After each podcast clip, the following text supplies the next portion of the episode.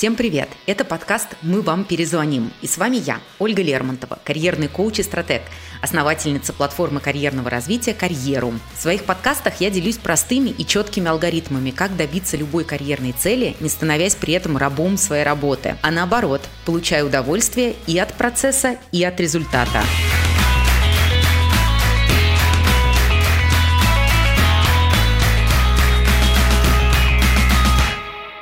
Школе мы все получали отметки, но теперь мы выросли. Дневников у нас уже нет, а оценочная система осталась.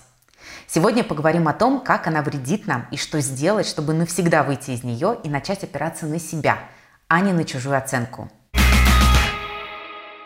Самобичевание из-за мелких просчетов на работе – это только малая часть более глобальной картины, а именно оценочной системы, в которой каждый из нас живет с детства и который, иногда даже сам того не ожидая, руководствуется в своих действиях. Если вам когда-нибудь в детстве говорили, что вы умный, талантливый или наоборот неспособный, недотепа, то вы, скорее всего, понимаете, о чем я. Это и есть та самая внешняя необъективная оценка, своеобразный ярлык, с которым мы приучаемся жить и который уже во взрослой жизни продолжает определять наше самовосприятие. Сегодня я хочу разобраться, почему вообще это происходит, как на это влияет система образования и что мы можем со всем этим сделать. Я уже много раз говорила о том, почему я против бессознательного достигаторства, когда ты участвуешь в гонке ради самой гонки, не заботясь при этом о себе и не думая о своих истинных целях.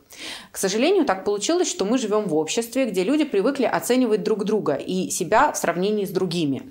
И это закладывается еще с детства. Родители оценивают не наш результат, а нас самих. Ты у нас красивая, а ты у нас послушная. Или или наоборот, была бы красивой, если бы не твой нос. Так говорили мне, если что. Или смотри, как тихо сидит сын маминой подруги. За что ты мне такой разгильдяй достался? Учителя тоже активно вешают на нас ярлыки, мол, ты написала три контрольные на пять, значит, умненькая девочка отличница, а Васька получил уже вторую тройку, все отстающий. Мы привыкаем, что мы должны всегда быть хороши во всем и всегда, учиться в школе на четверке пятерки, ходить в разные кружки, быть ребенком, которого мамину подруги ставят в пример своим детям. Но в реальном мире это априори неадекватное требование, потому что, например, мартышки не плавают, а слоны не лазят по деревьям. Точно так же у детей могут быть абсолютно разные таланты, например, э, там, к рисованию или спорту, но учителя часто отказываются отказываются их видеть, зато отлично видят двойки по русскому языку. Получается, что с детства человек находится на определенной шкале, которая находится не внутри него, что было бы логично, а вовне. И его оценивает не он сам в соответствии со своими представлениями о мире, а другие люди, причем часто руководствуясь своими когнитивными искажениями. Казалось бы, что плохого в положительных э, ярлыках, да, например, там, талантливый, умный, ну, в конце концов, каждому уже хочется быть талантливым и умным. Но жизнь, как известно, не идеальна, люди не идеальны, и, в принципе, это нормально, что у нас что-то получается, а что-то не получается. И как раз те ситуации, когда что-то не получается, часто становятся проблемой для человека, живущего в этой оценочной системе. Он начинает проявлять чрезмерный перфекционизм, ставит себе слишком высокую рамку, яростно критикует себя, если не дотягивается до этой рамки, и, как правило, в общем-то, это все ничего хорошего его самооценке, восприятию мира не дает. В своей практике я часто вижу еще один, более легкий способ обращения с ситуациями, когда у человека что-то не получается. Он начинает уничтожать триггеры. Например, ни в коем случае не берет на себя новые обязанности и проекты, которые могли бы быть поначалу сложными, не расширяет свою зону ответственности, потому что а вдруг что-то пойдет не так, и я облажаюсь. Или вообще ищет другую работу, попроще, чтобы всегда все получалось идеально, чтобы у руководителя не было повода обсудить с ним точки роста и так далее. И, конечно же, это все нереалистично. Даже если бы человеку вдруг удалось такое место найти, то все равно там бы не было для него развития, потому что когда человек не видит своих ошибок, не готов их совершать, то расти ему попросту некуда. Но, по сути, избегание таких вот триггеров, которые запускают у нас э, самобичевание, это всего лишь смена декораций, в то время как сам человек не меняется.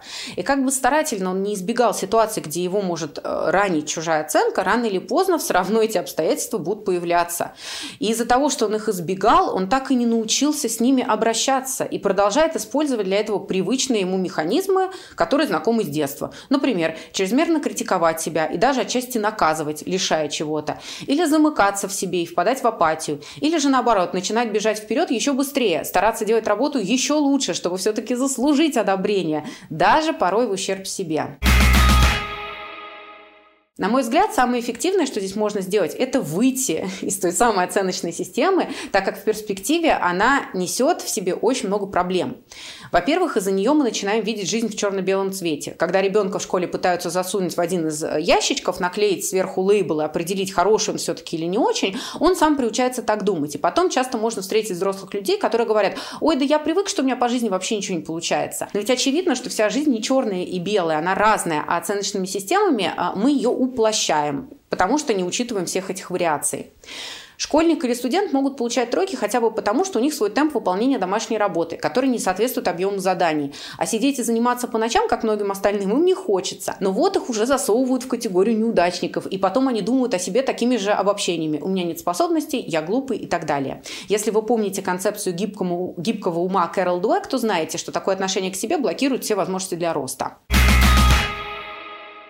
Во-вторых, оценки создают иллюзию, что мир устроен именно так, как показывает школа, а именно сделал то, что говорят, получил пятерку, похвалу, обрадовался. Не сделал, не получил, расстроился. Я часто консультирую девушек и женщин, которые привыкли хорошо учиться в школе и университете, но после окончания почти сразу потеряли себя, потому что как раз жили с мыслью, что и в реальном мире после вуза все работает точно так же.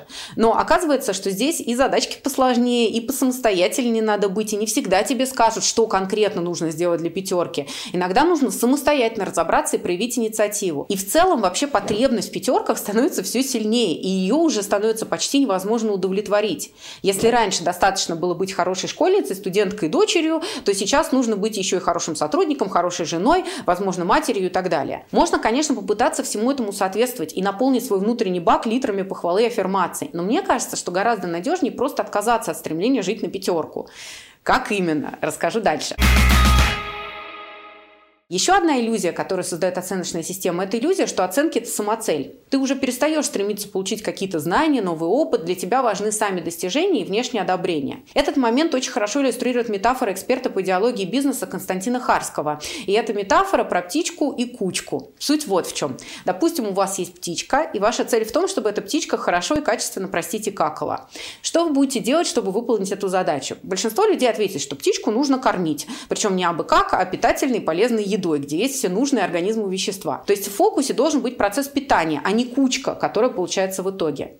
Если говорить про школу-университет, то здесь оптимальный фокус – это процесс доставки знаний, когда учителя не давят на тебя ради оценок, а концентрируются на том, чтобы подавать знания интересным, например, игровым способом, поддерживать и пробуждать интересы учеников к предмету. И если все это находит отклик у ученика, то, конечно, оценки уже станут следствием, естественным следствием этого процесса, нормальным побочным эффектом.